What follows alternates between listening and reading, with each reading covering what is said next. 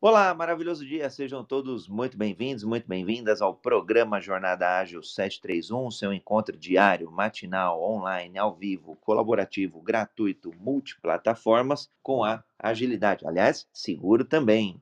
Hoje é dia 16 de janeiro de 2022, episódio número 342. Hoje, domingo, é, o quadro aos domingos é evolução ágil, evolução pessoal, de carreira, é, soft skills, hard skills, real human skills e habilidades aí, competências para sermos profissionais melhores.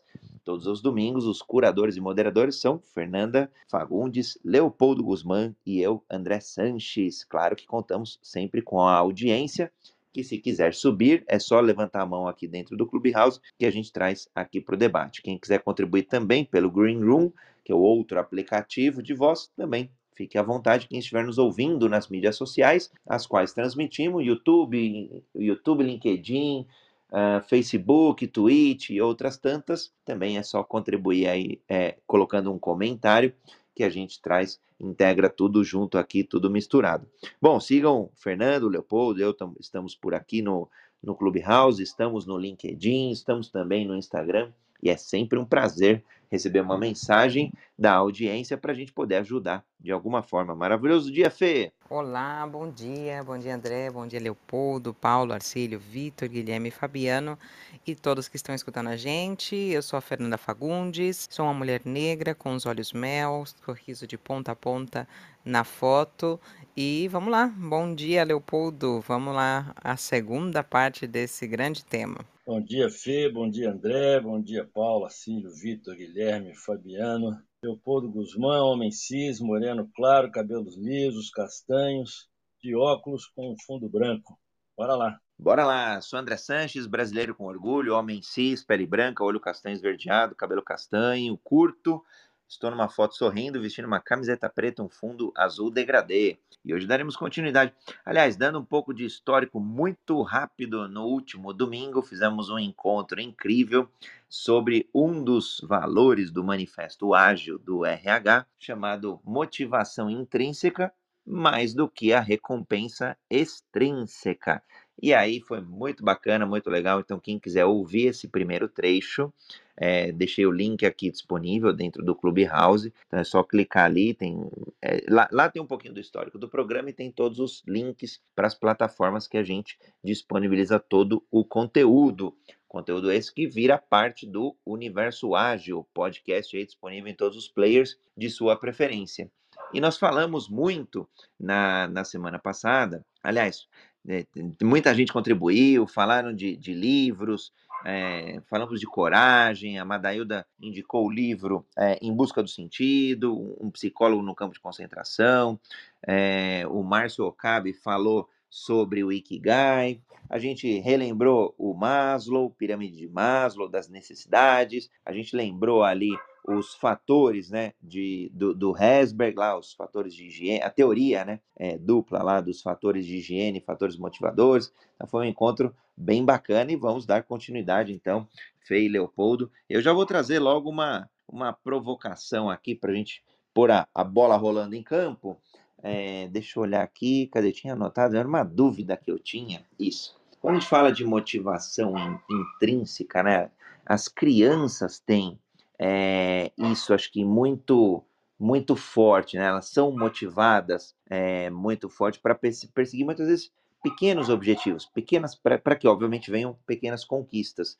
Elas são curiosas, elas analisam né, sensorialmente, vão tocando, cheirando, colocando a mão em tudo, é, para tentar compreender o mundo. Então, acho que parece, parece que é uma energia intrínseca muito grande, portanto, uma motivação para descobrir o mundo, uma motivação ali é, de curiosidade. E ao longo do tempo parece que a gente vai perdendo um pouco essa capacidade de se automotivar intrinsecamente e, e depois vai começando a construir o outro lado, né, o outro ponto que a gente quer exatamente esse embate, que são os fatores extrínsecos de recompensa. Então é quase que a ah, primeira roupa que eu ganhei, legal, mas a segunda já não tem tanto valor, não tem aquela aquela grande, aquele, aquela grande alegria, aquela grande felicidade. E aí depois é a mesma coisa, né? O, o primeiro trabalho é legal, nossa, nunca ganhei esse tanto de dinheiro. Lembro até hoje, meu primeiro salário.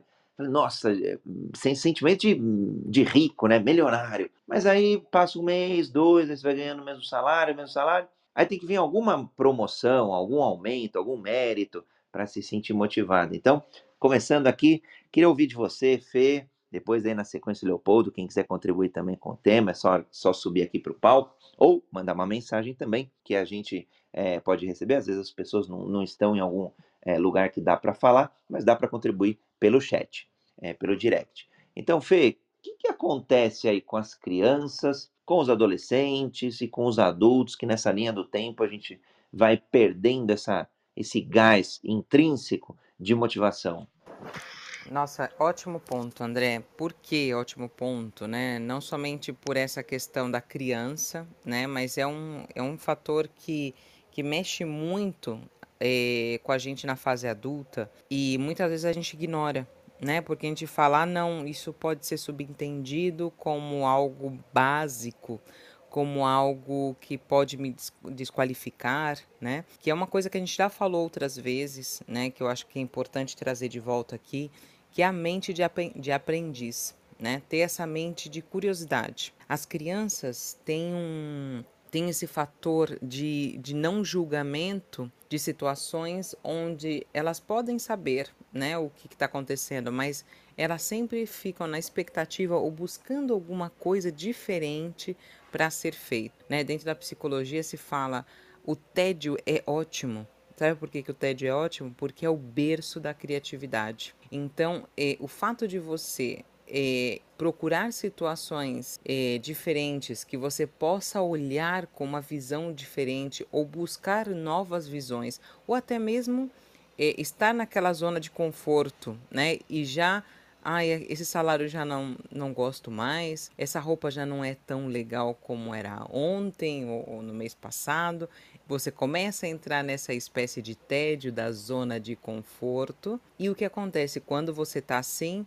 Automaticamente a criança, pelo menos, ela busca uma maneira de sair dessa situação de incômodo, porque a zona de conforto já não é zona de conforto, é zona de incômodo. A gente chama de zona de conforto porque está quentinho, mas na verdade, se você pergunta, realmente está quentinho aqui, está agradável? Não. Por isso que somos seres humanos que eh, buscam novidades, curiosidades, movimento então, essa é a falsa zona de conforto que a gente vai buscando, que na verdade, quando está incômodo, a gente já busca algum ingrediente para apimentar aquilo. E as crianças fazem isso de uma maneira muito natural, porque não existe esse julgamento de, ai, será que, será que vão pensar isso, será que vão pensar aquilo? Não, elas fazem, ponto, just do it, né?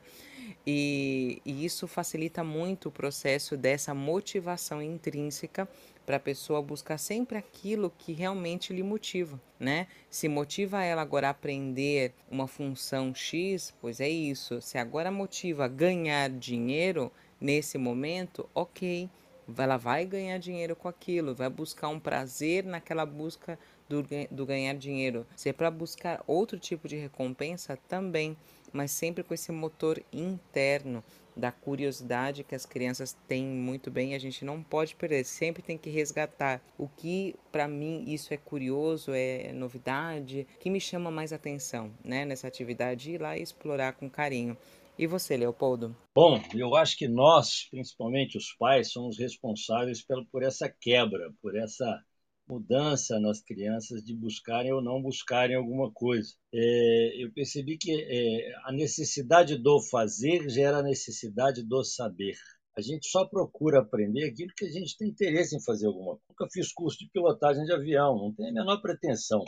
Eu gostaria, mas não é o, o que eu busco para mim. Mas as outras coisas que eu faço, eu, eu sempre corro atrás. O problema, e eu já falei isso aqui, é que a gente nasce vencedor, né? é, é, de uma batalha onde passamos é, 399 milhões 999 mil 999 outros espermatozoides para trás e caímos no mundo aonde nos colocam no chiqueirinho, nos enrolam todo com panos, é, nos falam que tem uma carteira que é sua que você não pode sair dela, né? você vai fazer estágio, fala que estagiário não é nada, você começa a trabalhar, fala quem manda, quem pode, manda quem pode, obedece quem tem juízo. E se a gente acredita nisso, a gente para de buscar, para de, de, de, de se automotivar na busca pela, pela, pela novidade, pela mudança. Eu gosto de falar que a zona de conforto, ela na verdade é uma zona de perigo, porque se tem uma coisa que não para de mudar nunca, chama-se mundo. O lado de fora está o tempo todo mudando, e quem não se adaptar a isso quem não entrar numa inércia de crescimento, né, buscar um mindset de transformação, vai ficar no mínimo obsoleto. E, e nesse mundo competitivo que nós vivemos, se você está ultrapassado, está obsoleto, você não tem é, é, como competir com quem está né, totalmente inovado, ou buscando isso, ou fazendo um pouco mais com menos. Né? Então, é da natureza. Maslow falava que o ser humano é eternamente insatisfeito, a satisfação é momentânea. E, e, isso é da nossa natureza. Por isso que nós evoluímos. Os animais não. Você dá ração de cachorro igual todo dia, aliás, tem que ser, porque senão né, ele, ele sofre. Um cavalo, se você mudar a ração dele, por melhor que ela seja, ele pode ter cólica, ele morre. E ele come todos os dias a mesma coisa, feliz. Nós não. Né? Então, isso é uma característica nossa. Infelizmente, alguns são podados, e acredito. Obrigado.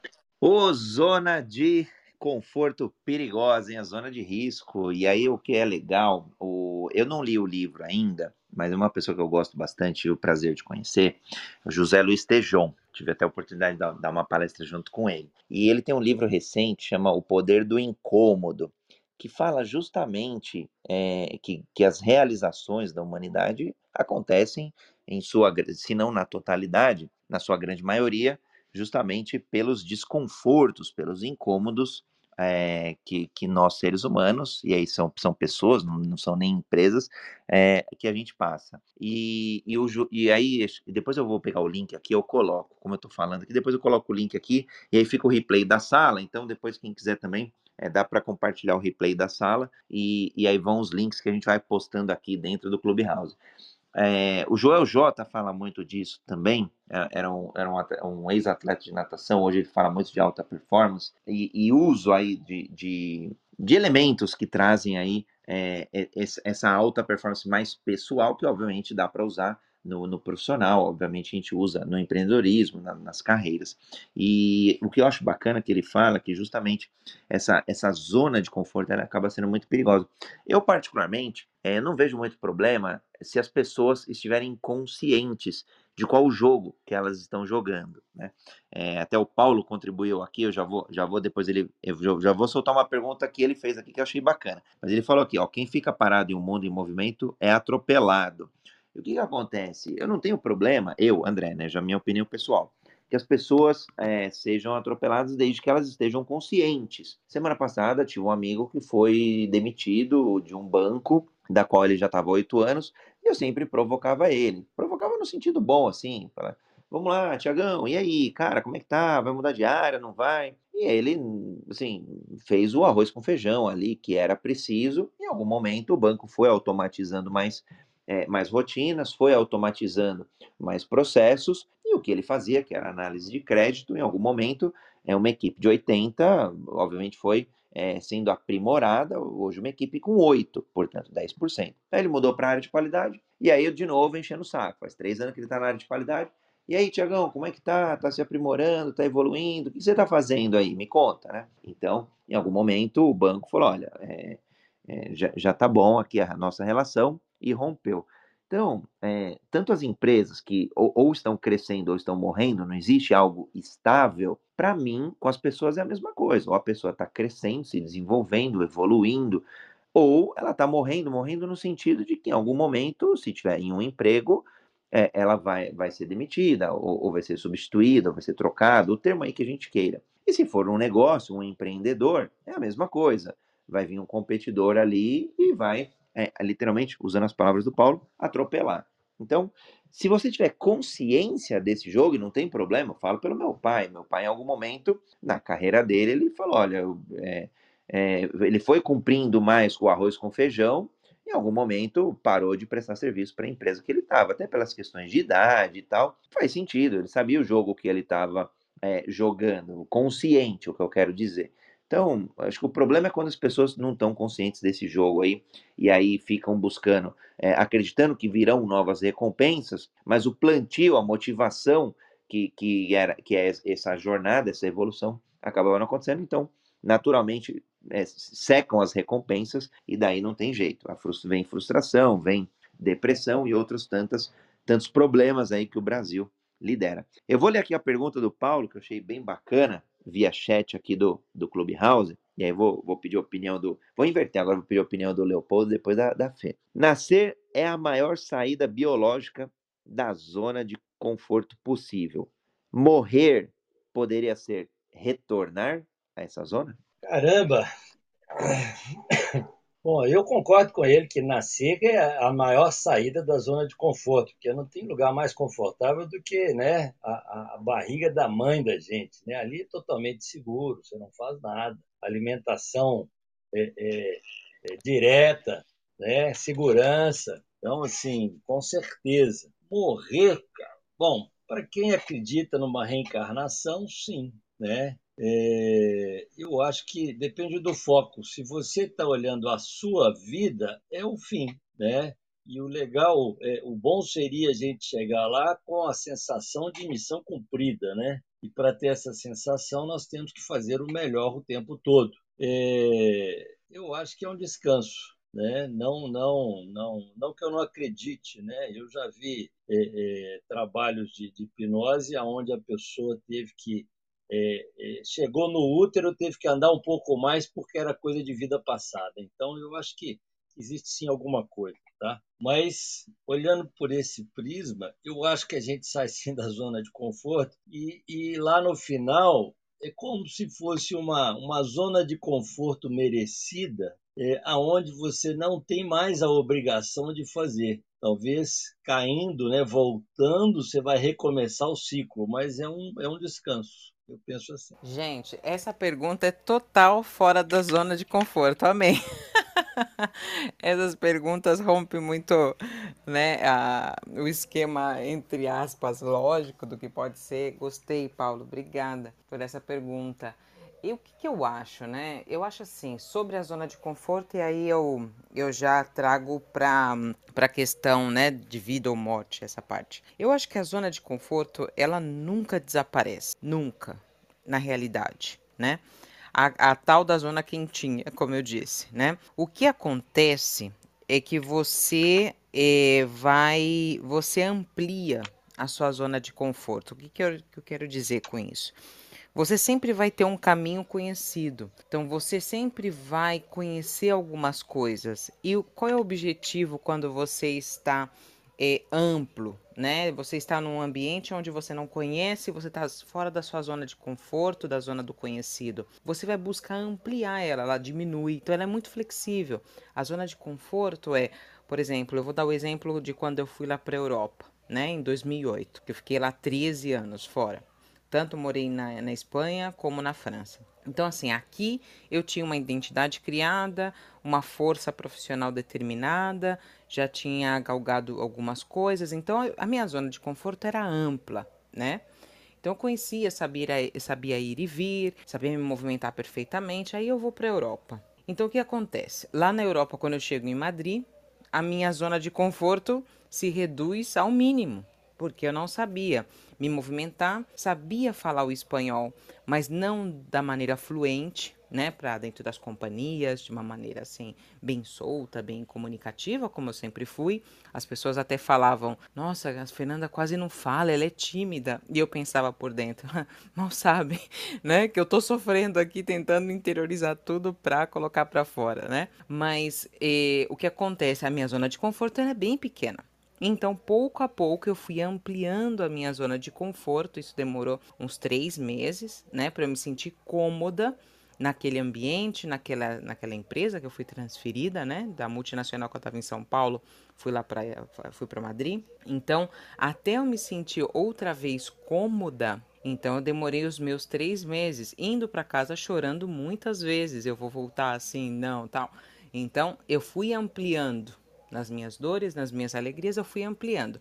Chegou um momento que eu já tinha isso super amplo né? Eu falo assim, agora eu domino, eu sei ir, eu vir, eu falo bem, tá, tá, tá, tá, tal. E aí o que acontece? Muda minha vida e fala, vou para a França. E outra vez a minha zona de conforto faz tchiu, encolhe. E aí eu vou movimentando, tá, tá, tá, e amplia. Já sei falar o idioma, já sei ir e vir, tá, tá. Volto para Madrid depois de dois anos. Ela se reduz, porque eu já fiquei dois anos fora.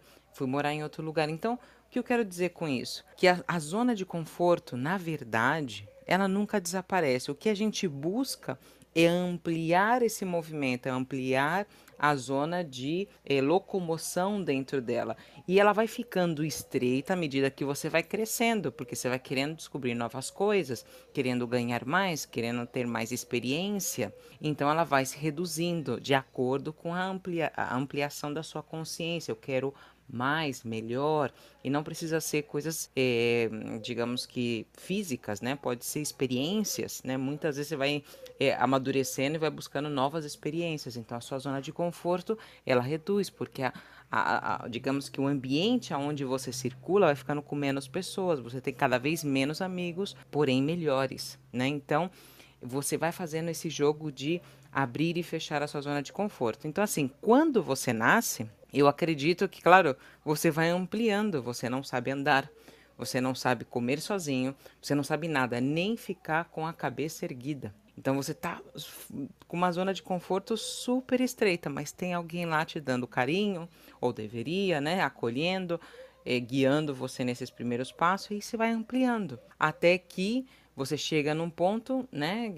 Quando, eu acho quando você chega no leito de morte, quando você está morrendo, morreu, começa uma nova experiência dentro do meu ver. Né? Como eu acredito pessoalmente que existe algo mais depois disso, que isso daqui é uma passagem, a gente vai fazendo esse caminho outra vez de ampliando zona de conforto, fechando um pouco, vai brincando nessa, nessa amplitude. Então, porque para mim, sem a questão do, do autoconhecimento, a questão do, do, do aprendizado contínuo, a questão do crescimento psicológico, mental, físico, ela é constante, tanto para essa vida como para próximas vidas, né? É, ou você não volta, né? Eu acredito muito assim, não necessariamente você precisa voltar, mas existe como que próximos passos, próximas missões. E, e a zona de conforto, eu acredito muito nessa amplitude, ela aumenta e diminui de acordo com a sua curiosidade, com o seu empenho, com o que você deseja, qual é o seu objetivo.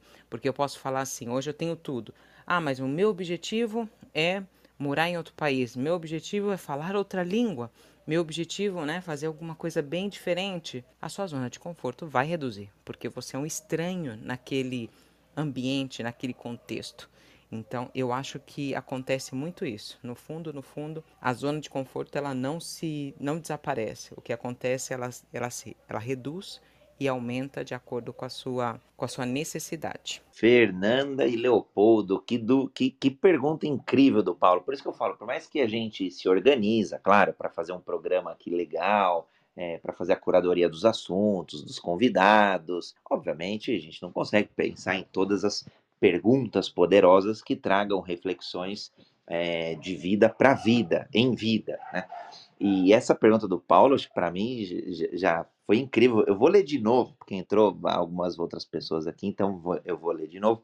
Quem achar que esse debate aqui está fazendo sentido, chama mais alguma pessoa, tem um ícone ali de lá embaixo no canto inferior. É só chamar mais pessoas, ou até agora o Clubhouse tem uma novidade também, que é compartilhar esta sala. Tem no canto inferior esquerdo, tem um compartilhar ali, que pode ser dentro do aplicativo, como pode ser também é, fora ali para as outras mídias sociais. E a gente vai chamando mais pessoas para o encontro, mais pessoas faz, a gente tem mais chances de perguntas poderosas. Então, vou ler a pergunta de, do Paulo aqui de novo.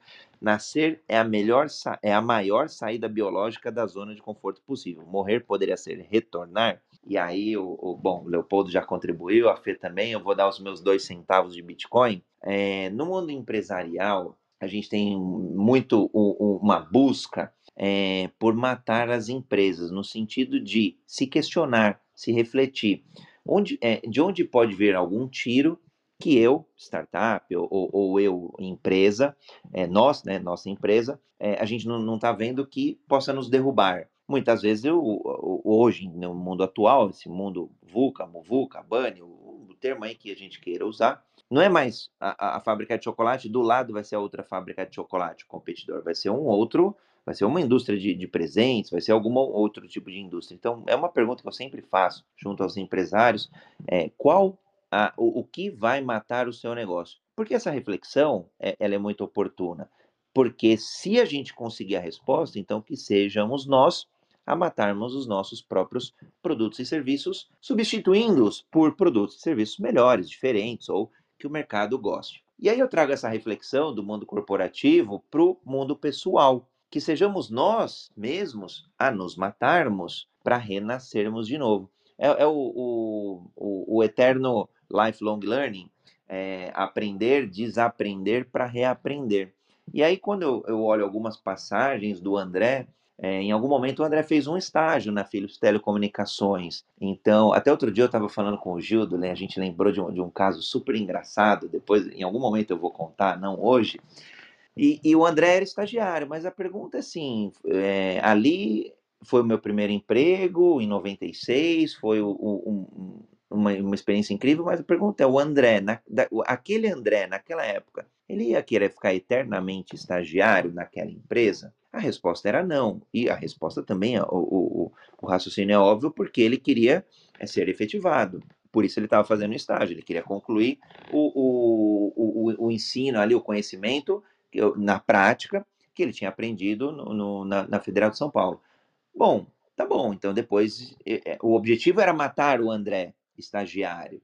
Então, é, tanto no, no, mundo corporativo, que as empresas vão querer matar os seus próprios produtos, as pessoas precisam matar a si mesmos para renascerem fora dessa zona de conforto ou até em uma outra zona de conforto, né? relembrando aí o, o livro Oceano Azul, é, a estratégia do Oceano Azul, é, a gente poderia desbravar um novo Oceano Azul em uma nova zona de conforto. Então, é, eu acho bacana essa pergunta do Paulo, super.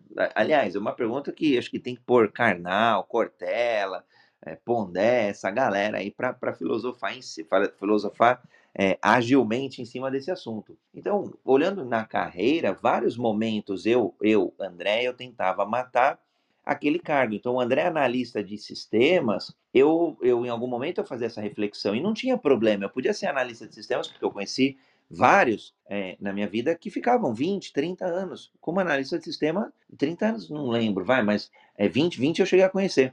É, analista de sistemas é, pleno. E tudo bem se a pessoa sabe o jogo que ela está jogando, zero, zero, de problema é, quando a gente tem a consciência. Então, achei muito bacana que o Paulo trouxe essa reflexão aqui.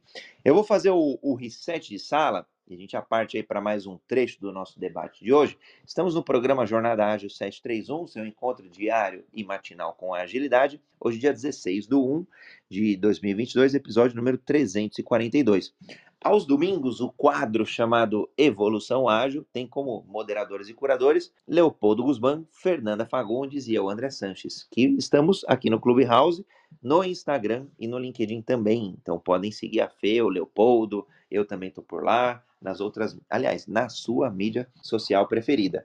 Estamos na, na parte 2 do nosso encontro, onde a gente olha o Manifesto Ágil do RH, um dos valores, motivação intrínseca, mais do que recompensas extrínsecas. Então, olha só, não que sejam contra, ou não que sejamos contra o manifesto, né? É, não que sejamos contra as recompensas extrínsecas, elas são importantes, elas são muito oportunas, muito utilizado, é, no, no, no, no, mercado de trabalho, no mundo corporativo, nas empresas. Agora, se tiver que valorizar um dos dois, se tiver que decidir um dos dois, a opção de valoriza mais é, é a motivação intrínseca, aquela que vem do nosso propósito, aquela que vem do nosso interior.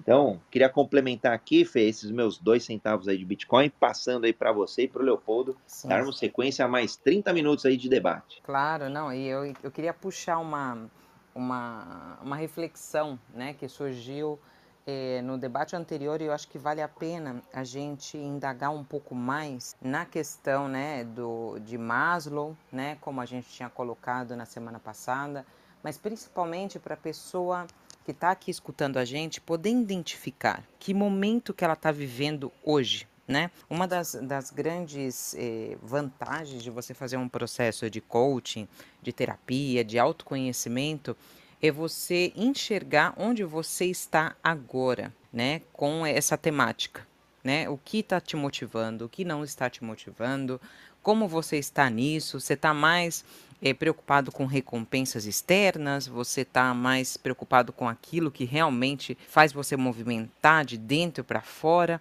Então aqui eu quero trazer essa reflexão, né, para a gente construir juntos, em duas situações né? Aquela situação onde a pessoa, é, digamos que está na parte da base da pirâmide, né? Ela precisa satisfazer necessidades muito básicas, mas como ela pode necessitar, é, ela pode cumprir essas necessidades básicas desde uma motivação diferente, que não seja somente vou lá e vou ganhar o salário e vou colocar é, o, o pão né, em cima da minha mesa, que está ótimo, mas será que eu consigo fazer de uma maneira diferente para que seja mais perene e que eu possa é, produzir um pouco melhor, né? Eu possa estar mais motivado? Essa situação primeira. E a segunda, a segunda parte seria uma pessoa que já saiu daquela base da pirâmide como eu posso é, ir me movimentando em direção dessa motivação intrínseca tá?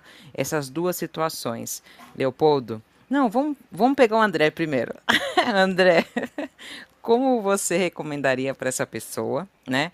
Tanto aquela que está na base da pirâmide, como aquela que já saiu da base da pirâmide, já as necessidades estão cobertas, como ela pode ativar cada vez mais essa motivação interna e depender menos de motivações e recompensas externas. O Fê, é... bom, cada pergunta aqui, legal que vai tirando a gente dessa zona de conforto, isso que eu gosto, e já convidando a audiência também, quiser comentarem perguntas via chat ou levantarem a mão, sejam bem-vindos, a gente ainda tem espaço aí no nosso encontro de hoje.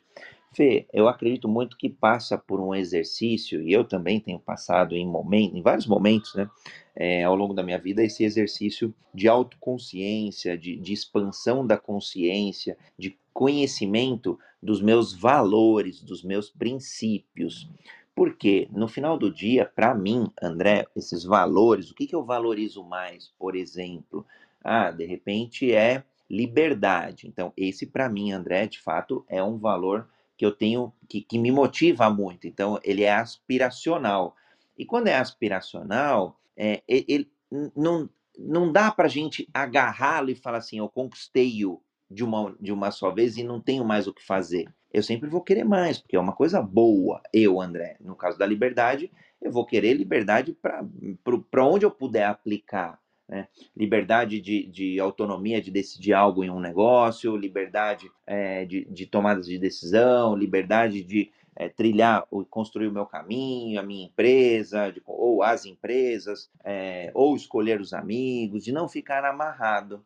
Eu, eu, eu talvez em alguma vida passada eu fiquei muito amarrado e, e essa daqui eu não quero não. Eu quero ser livre para voar mesmo, tanto quanto eu, eu, eu, entendo oportuno. Mas eu nunca vou, eu, eu, nunca, eu vou ficar sempre, não é insatisfeito, mas eu vou ficar sempre motivado a querer um pouquinho mais de liberdade. Então, seja liberdade financeira, por exemplo, é, e mesmo que em algum momento eu, eu, eu vá trilhando essa liberdade financeira, depois virá talvez a liberdade geográfica, depois talvez virá a liberdade para os meus filhos, é, depois talvez virá a liberdade para as comunidades onde eu esteja interagindo, e por aí vai. Então, inevitavelmente, eu vou morrer é, falando que eu nunca conquistei plenamente, mas eu sempre batalhei por estar nessa jornada de liberdade. Então, eu acho que quando a gente resgata esses valores, aí cada um tem o seu, né?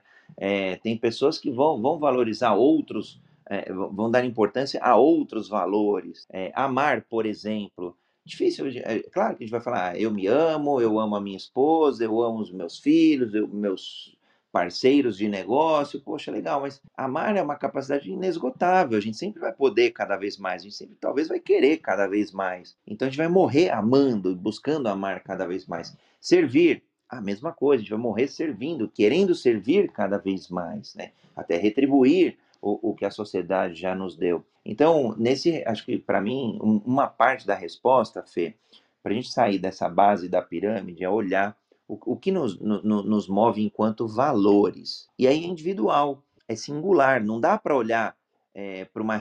Pra, é lógico, dá para ponderar ali filho, esposa, cônjuge, essas coisas, mas é do indivíduo. A gente tem 8 bilhões é, de, de, de, de, conjuntos de valores singulares aqui na Terra e crescendo cada vez mais.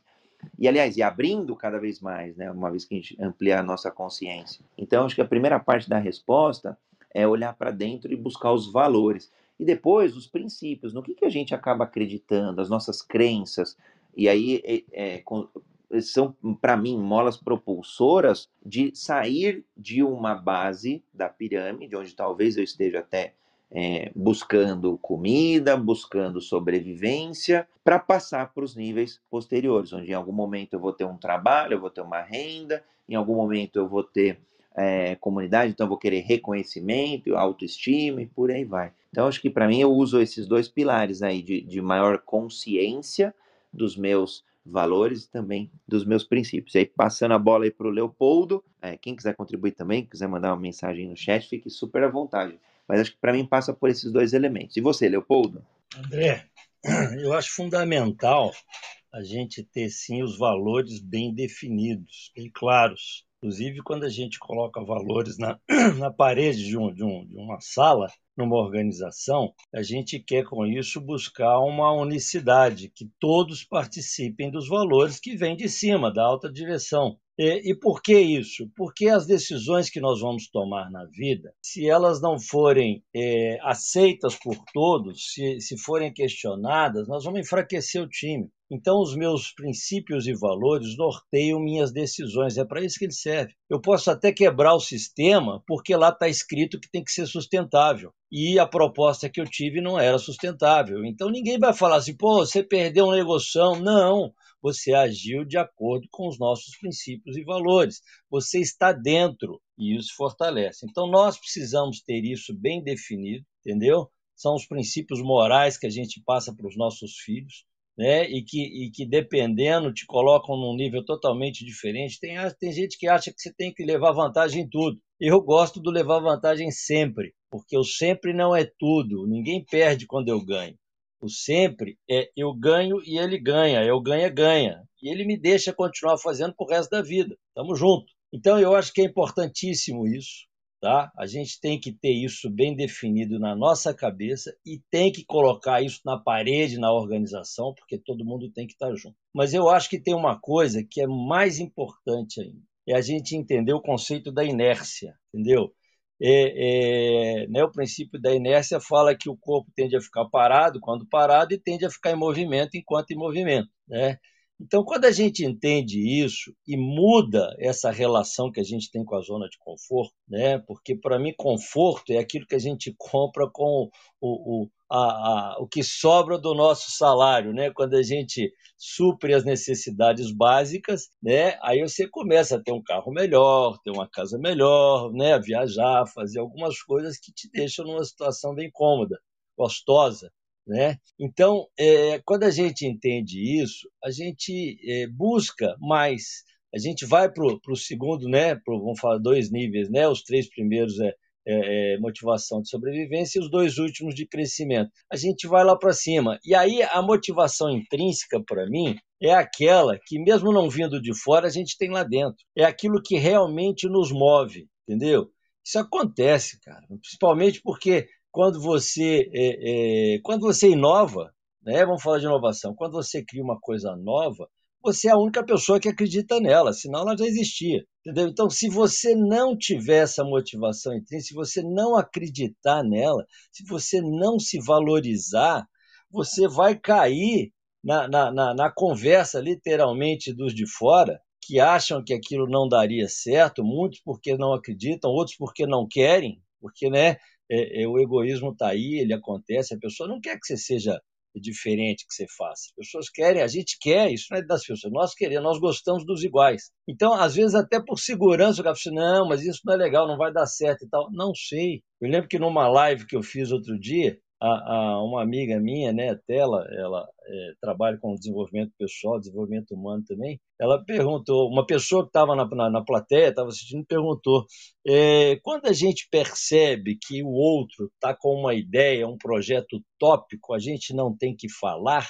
Aí a minha resposta foi uma pergunta: utópico para quem? Tem hora que parece sim, mas para a pessoa não. E cada um é diferente, você tem recursos diferentes, você tem é, é, é, conhecimento diferente, você tem condições diferentes. O que é utópico para mim, para o outro pode ser normal. Se você sair do interior e for para a capital, na capital a cabeça é outra, entendeu? E, e, e, então, assim, eu acho que a gente tem que buscar é mudar essa inércia, entendeu? É, até porque é, se você ficar quietinho no seu canto, só apertando o parafuso, Charlie Chaplin, né, lá no Tempos de Movimentos, é, amanhã, meu amigo, você vai ganhar nada, porque quem faz isso ganha pouco, quem não inova é, é vira no, cai no comum, né? E, e, e vai perder seu conforto, né? Então, é, é mudança de mindset, né? Que a gente já falou muito sobre isso. Né? Transformação, cara. O conforto está na transformação.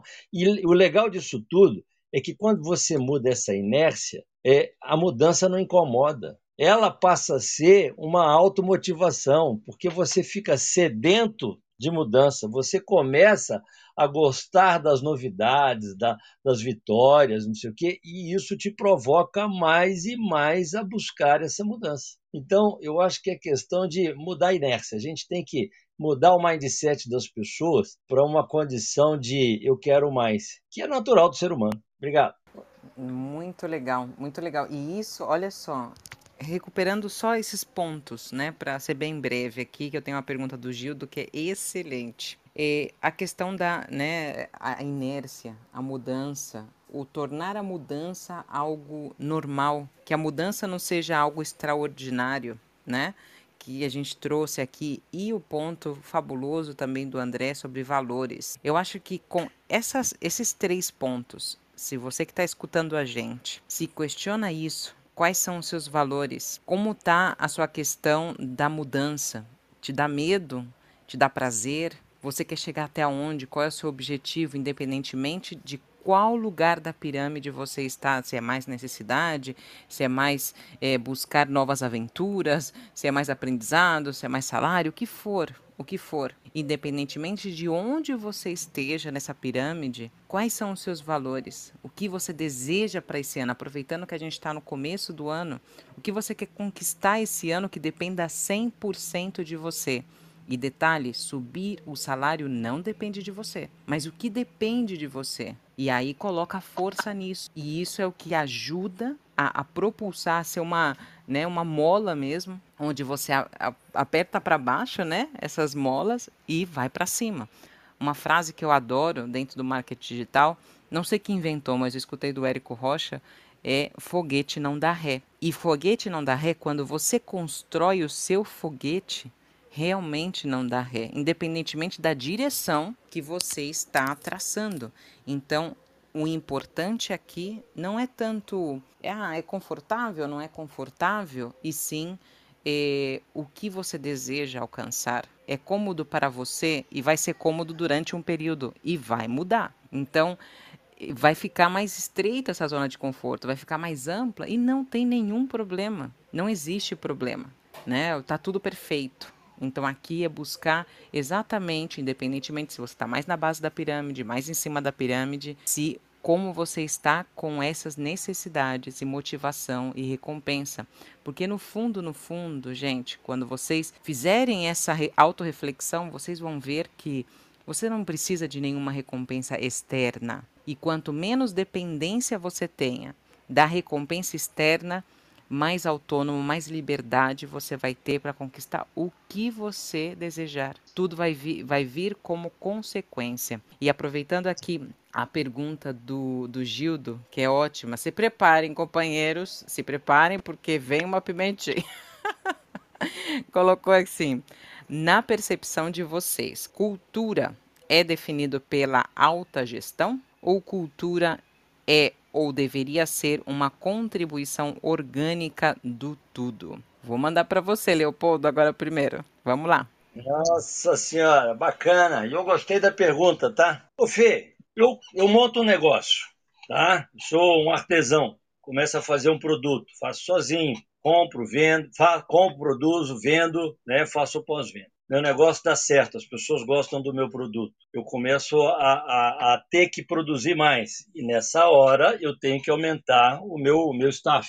Né? Eu tenho que contratar pessoas. Se eu não formar essa consciência do que nós fazemos e no que nós fazemos estão os princípios também, né? porque é, se eu sou um cara que acha que tem que ser ganha-ganha e tem alguém comigo dando tombo no mercado, ele está desvirtuando o meu produto. Então, o que, que vai acontecer? Amanhã pode até ser que eu ganhe mais, mas eu não vou ficar feliz, porque não é a minha prática. O negócio é meu, entendeu? É, talvez eu perca, porque não estão fazendo como eu fazia. E aqueles clientes que eram fiéis, que gostavam do que eu fazia, vão embora. Então, o, o, eu, eu, eu sou, como é que falo? Parece que eu sou radical nisso, mas não. Eu, eu não é que eu, eu acho que o manda quem pode obedece quem tem juízo, ele é ruim. Mas eu tenho um princípio que eu falo para as pessoas que estão comigo é o seguinte: aqui você vai fazer o que eu quero, porque a responsabilidade é de cima para baixo, entendeu? O estratégico é quem define o rumo da empresa. O estratégico é que quem, quem escolhe, quem, quem, quem mapeia, quem, quem define os princípios e valores, tá? É, mas todo mundo tem que seguir. Então, se você erra produção, é quem paga é quem está lá em cima. Mas tem um detalhe: aqui você vai fazer o que eu quero, mas se você tiver uma visão diferente, se você tiver uma inovação, se você achar que pode ser de outra forma, me diga, me venda, porque eu vou comprar a sua ideia, eu quero a sua ideia, eu preciso da sua ideia, entendeu? E aí nós vamos fazer o que você quer. Então não é fecha os olhos, não. É, estamos juntos, vamos transformar isso numa coisa de todo mundo vamos fazer a empresa crescer juntos, mas tem que ter um crivo. Tem que ter alguém que vai falar assim: ó, oh, legal, vamos assumir esse risco ou não, ou hoje não dá. Até porque tem hora que a ideia é ótima, mas o recurso nem tanto. Então, se você me vender a sua ideia, eu vou mudar o caminho, né? É, é, eu tive um problema com o caseiro porque o cara, meu cavalo teve cólica e ele ficou com medo de me contar porque ele já deve ter levado pancada na vida por conta disso. E quando ele me contou, estava tarde. Se ele tivesse me falado no comecinho, eu ligava para o veterinário e resolvia o problema. Então, a gente não pode ter medo de falar, mas tem que ter um crivo, porque senão você, é, é, é, se você não tiver um padrão, se você não tiver uma regra, você está sem regra, e sem regra é caos. Então, as, as normas, as regras foram criadas para facilitar o nosso convívio. Então, nós temos que ter regras, sim, mas nós temos que ter bom senso para que elas não virem um problema, para que elas não atrapalhem. Né? Então, eu acho que é, é, a gente tem que buscar, sim, essa mudança de forma criteriosa. Né?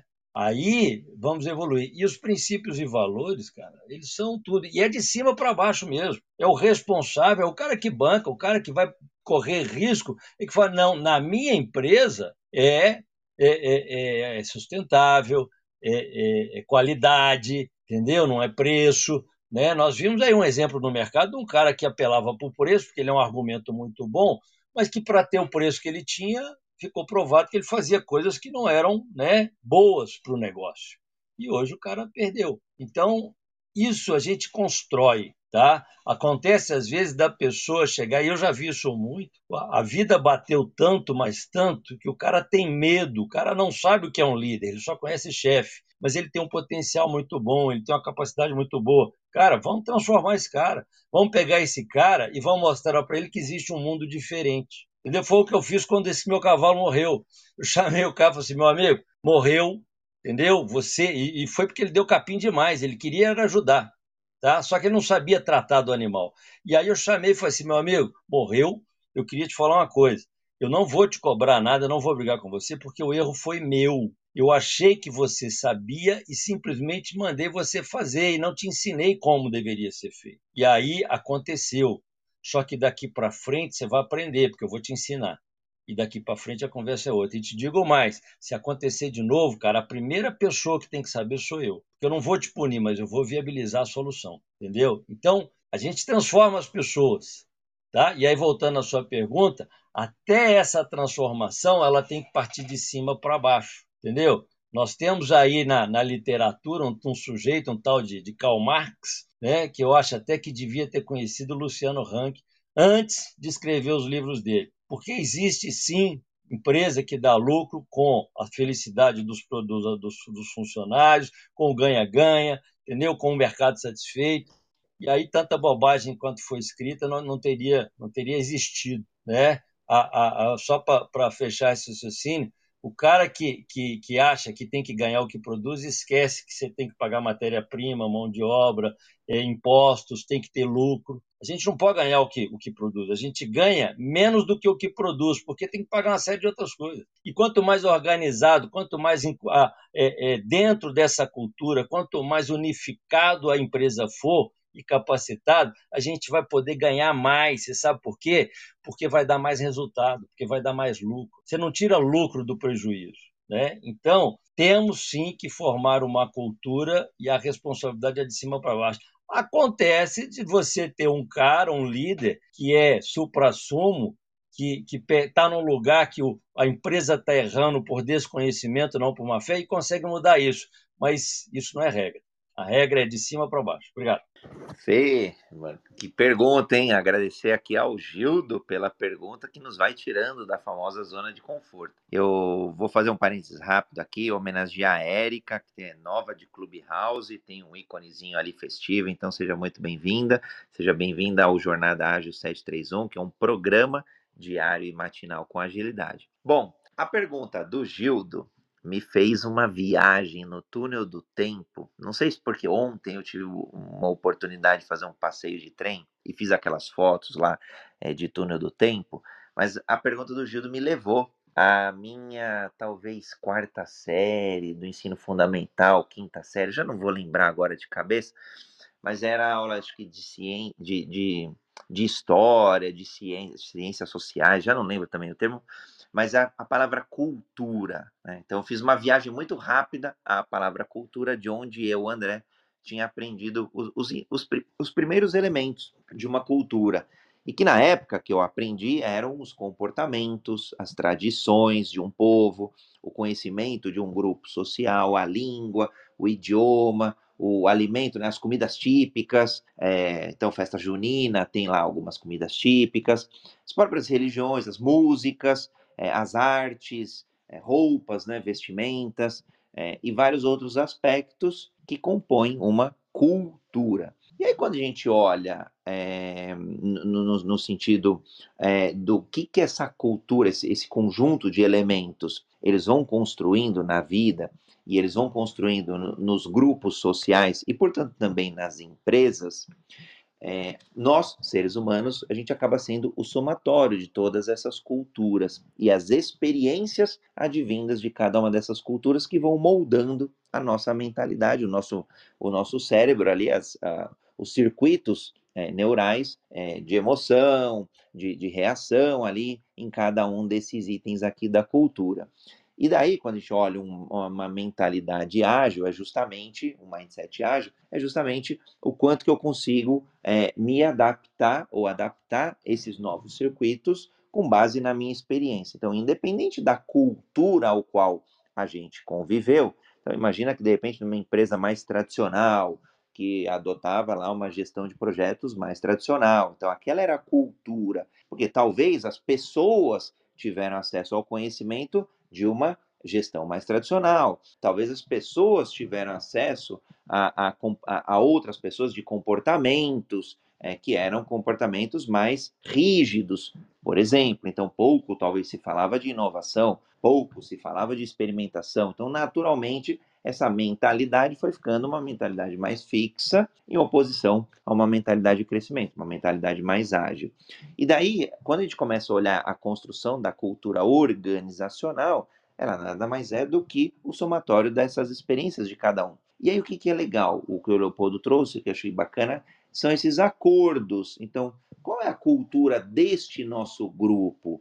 É, qual é a cultura deste projeto? Qual é a cultura deste grupo de amigos, por exemplo? Eu, tenho, eu sou organizador de um campeonato de kart, então a gente tem lá a nossa cultura é, do, dos pilotos que correm ali a Copa. A gente já está no 15 ano, o que me faz crer que tem um relativo é, sucesso do ponto de vista da cultura, né? São princípios e é, valores mais sólidos que já permearam o campeonato aí por 15 anos.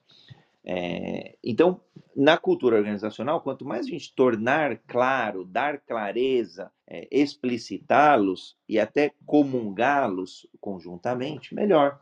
Porque aí a gente vai entender que inovação pode ser um grande valor desta cultura. Ou o contrário, a gente reconhece que não é o que a gente é, mas queremos ser. Ah, legal. Aí remete àquele aspecto aspiracional que eu trouxe, acho que há, um, há um, tempo atrás no, no bate-papo de hoje. Então, essa cultura, para mim, ela é fundamental para as empresas e cada vez mais, e é complexo, porque cultura vem recheada de todos esses elementos que eu trouxe. Então, como convergir a cultura organizacional para que seja uma cultura ágil do ponto de vista é, de inspeção, de adaptação dos seus produtos, dos seus serviços, da concorrência, dos aspectos regulatórios, que são cada vez maiores. Tem cada vez mais regulador, tem cada vez mais acionista nas empresas, sócios nas empresas, tem cada vez mais colaboradores de diferentes. Olha só, hoje em dia a gente tem o trabalho remoto como uma das opções, ou o trabalho híbrido. Olha a riqueza de cultura. Ah, eu era uma empresa só posicionada em São Paulo e agora estou trazendo é, outros colaboradores, é, talvez do Nordeste, talvez do Norte, aliás, talvez de Angola, talvez da Ilha da Madeira, talvez de Portugal. Então, olha a riqueza de, desses outros elementos culturais que eu, que, eu, que eu comentei, que eu relembro lá do, de, de quando era muito criança, na escola mesmo, aprendendo esses, e o quanto e, e o exercício que eu preciso fazer para que a empresa tire ali, é, saia da sua zona de conforto, culturalmente falando, e vá para a sua motivação intrínseca de cada um, de cada colaborador. Então, o resgate, para mim, o sucesso, uma, uma chave do sucesso é esse resgate, a motivação intrínseca que vem dos elementos culturais individuais em uma empresa. Então, muito bacana essa pergunta, Gildo, honrado aí pela pergunta. É, Fê, acho que se você quiser fazer mais uma contribuição em cima da pergunta dele aí, acho que fica legal. Sim. E a gente caminha para as considerações finais. Claro, claro, não. É uma pergunta extremamente inteligente e como, né?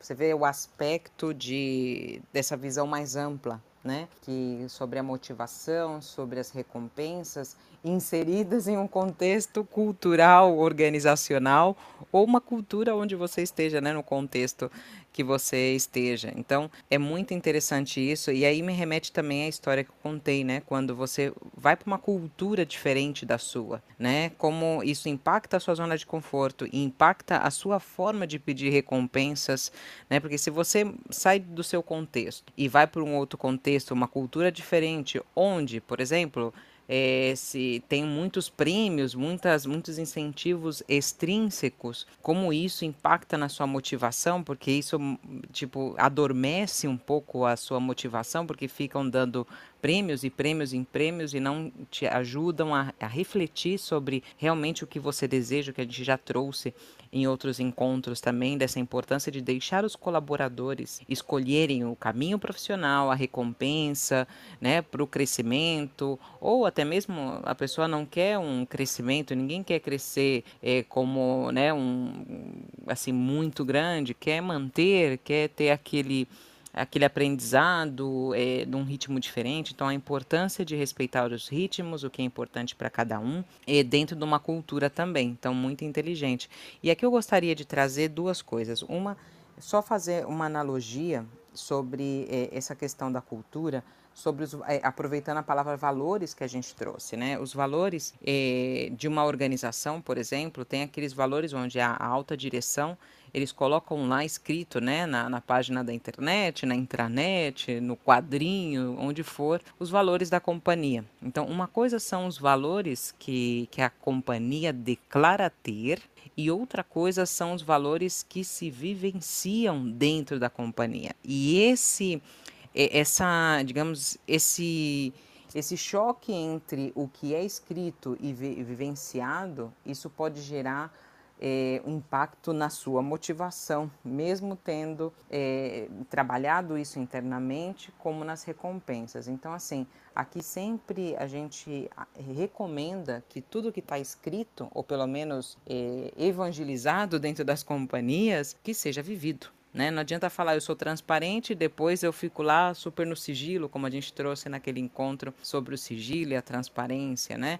Então tem várias coisas, vários valores que eu já vivi também dentro de companhias eh, multinacionais aqui no Brasil e na Europa, onde isso é uma questão, digamos que mais espinosa, né? De o que está escrito, não, eu não vivo e como eu faço isso, talvez isso vira tema para um próximo encontro. Mas a importância de você também averiguar isso dentro de você. O que você declara como seus valores, mas não vivencia, né? Porque os conflitos que a gente declara que temos fora, o começo dele está dentro. Por mais que a gente fala que o problema é do outro, 50% é seu da sua interpretação, do seu não movimento, do seu conformismo, do que for. Então, eh, trazendo isso para o tema da, da recompensa e motivação, eh, o que você está declarando que é motivacional para você, ou que é uma recompensa para você, que realmente você não coloca em ação e não coloca no dia a dia.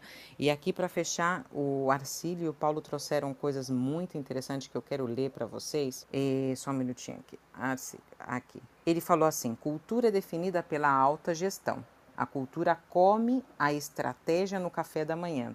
Mas como o Gildo falou, se a, se a alta gestão for aberta e receptiva aos colaboradores, podem mudar a cultura aos poucos. Exatamente, de construir uma nova cultura, já que a cultura ela é, ela é muito mai, maior do que simplesmente essa palavra, né? É como o André trouxe, é um conjunto de comportamentos, de tradições, de como recompensar, como motivar os colaboradores. Então, tudo isso, cada ação vai chegar a uma cultura diferente. E o Paulo trouxe uma coisa muito interessante também, falando sobre ações vêm antes de valores e valores validam a cultura concorda? Então, aí ele coloca aqui uma diferença entre ações básicas e a cultura. E colocou assim: gosto muito da frase: cultura é o que acontece quando saímos da sala, que é aquele aspecto que eu comentei. Né, dos valores quando eles são vivenciados, não precisa estar escrito, é o que está sendo vivido, respirado dentro da companhia, né? Então, quando você sai da sala, sai da companhia, você sabe muito bem qual é o jeitinho, das coisas, como se comunica, como se motiva, como se vive dentro da companhia. Né? E ele coloca aqui ações básicas: trabalhar duro, sempre respeitando os outros. Qualquer coisa contra isso é criticado e trabalhado para mostrar, mostrar nossos princípios. Então, essa aqui é a contribuição do Paulo para a gente fechar aqui. Muito obrigada às pessoas que participaram, que trouxeram esses insights, essas perguntas apimentadas, que rompe um pouco, né? Essa a dinâmica, a gente gosta muito disso, sempre eh, motivamos vocês aqui a participarem pelo chat, eu subi aqui com a gente. Eh, muito obrigada e aproveitando aqui também, tem um, um link aqui mais em cima, né, nessa, nessa sala aqui do Clubhouse, um link né, do universo ágil, onde você, se está gostando dessa conversa, se você quer aprofundar um pouco mais, saber de novidades sobre esse trabalho do universo ágil, lá tem um, um espaço para você colocar os seus dados, para você receber em primeira mão todas as novidades, iniciativas que, que a gente articule né, dentro do universo ágil e, e, aí você coloca os dados e participa dessa, desse clube VIP que temos aí de pessoas informadas né, em primeira mão de todas essas iniciativas. Obrigada, André. Fê, você falando isso, eu fico com vontade já de dar spoiler do que, que a gente está. É, construindo, hein? Ai, Fê, eu fico, eu fico muito tentado aqui, mas é, é claro, vou respeitar o grupo e o acordo de todo o grupo. Vou manter algum sigilo, lógico, né? Mas vou ser transparente, né? Tem um capítulo muito legal que a gente falou, acho que deve fazer uns dois, três domingos aí, é, de, de, de, transparência mais do que sigilo, né? Então, é, vale, vale a pena aí ouvir de novo. Então, a gente está, é, a audiência mesmo, várias pessoas da audiência acabou procurando individualmente, depois coletivamente, é, todos os moderadores, curadores aí, já está com quase 30 pessoas, ao longo aí do, do, do, Jornada Ágil, que é esse programa que acontece todos os dias. Então, um caminho natural foi perguntar assim, ah, como que eu me aproximo, como que eu, que, que eu recebo algum tipo de ajuda, como que eu me conecto mais, e por aí vai. Então, a gente, nessa semana, a gente fez uma experiência bem legal, foi bem bacana, a gente fez uma mentoria aberta com 17 mentores, foi na quarta-feira à noite, e aí dividimos lá em cinco salas temáticas, falamos de agilidade como um pilar central, e aplicando agilidade é, nas metodologias, nas práticas, é, no empreendedorismo, em vendas, nas empresas. Então, a gente foi, foram, sei lá, umas 50 pessoas, mais ou menos. Então, foi uma iniciativa bem legal é, que a gente trouxe. E, obviamente, a gente quer desenhar e construir conjuntamente com as pessoas, com a audiência, com quem entender que precisa aí, é, de algum tipo de ajuda nesse, não só ajuda, mas principalmente no conceito de, de troca, de networking, de conexão, de geração de negócios também, porque não? Acho que é importante é, pensar em negócios, em prosperar. Então, tem muita coisa legal aí sendo desenhada nos bastidores, acho que eu posso contar até aí, ser transparente até aí e guardar um pouquinho de sigilo aí para as próximas semanas. Então, quero, bom, encontro incrível aqui, parte 2, motivação intrínseca versus recompensa extrínseca, que é o, eu não lembro agora se é o terceiro ou quarto valor do manifesto ágil do RH. Um encontro incrível é, liderado aí pela Fernanda Fagundes, Leopoldo Guzmán e eu, André Sanches, e também contribuições do Paulo Coimbra, do Arcílio Damiati e do Gildo Cavalheiro. Aliás, tem contribuição de todo de um monte de gente aqui também, porque tem o histórico que a gente trouxe das contribuições do encontro no, do domingo passado. Fê, Leopoldo, palavra rápida aí, a gente já passou 10 minutinhos do nosso tempo, então palavra rápida aí para a gente concluir o encontro de hoje. Eu só quero agradecer muito a participação de todos, eh, porque isso dá um, né, uma dinâmica diferente, né, e, e também animar as pessoas a, a ir um pouco mais a fundo, né, nesse tema, nessa reflexão, se inscrever lá naquele site aqui, né, do alotos.com, é, para ficar sabendo de como você pode expandir um pouco mais. E essas mentorias são excelentes para você ter um ambiente seguro, né? Porque muitas vezes a gente tem dúvida, a gente não sabe para onde ir, né? Poxa, eu tô, eu sou uma, um agilista, eu quero aplicar agilidade na minha vida, no meu negócio um pouco melhor, mas eu não sei por onde começar. Esse é seu espaço. Esse é o seu espaço seguro de reflexão para você é, conseguir aplicar um pouco melhor isso na sua vida, né? Com pessoas de referência, pessoas que estão preocupadas com isso, e vale muito a pena você experimentar, pelo menos experimenta. Tenho certeza que você não vai se arrepender. Obrigada, um bom domingo para vocês e até amanhã, né, no Jornada Ágil outra vez. Tchau, tchau. O Fê, rapidinho, você e o Gildo tocaram na ferida, tá? Porque o problema não é ter o sistema. O problema é a coerência do sistema. Por isso que a palavra mágica chama-se efetividade. Tem que ser eficácia com eficiência.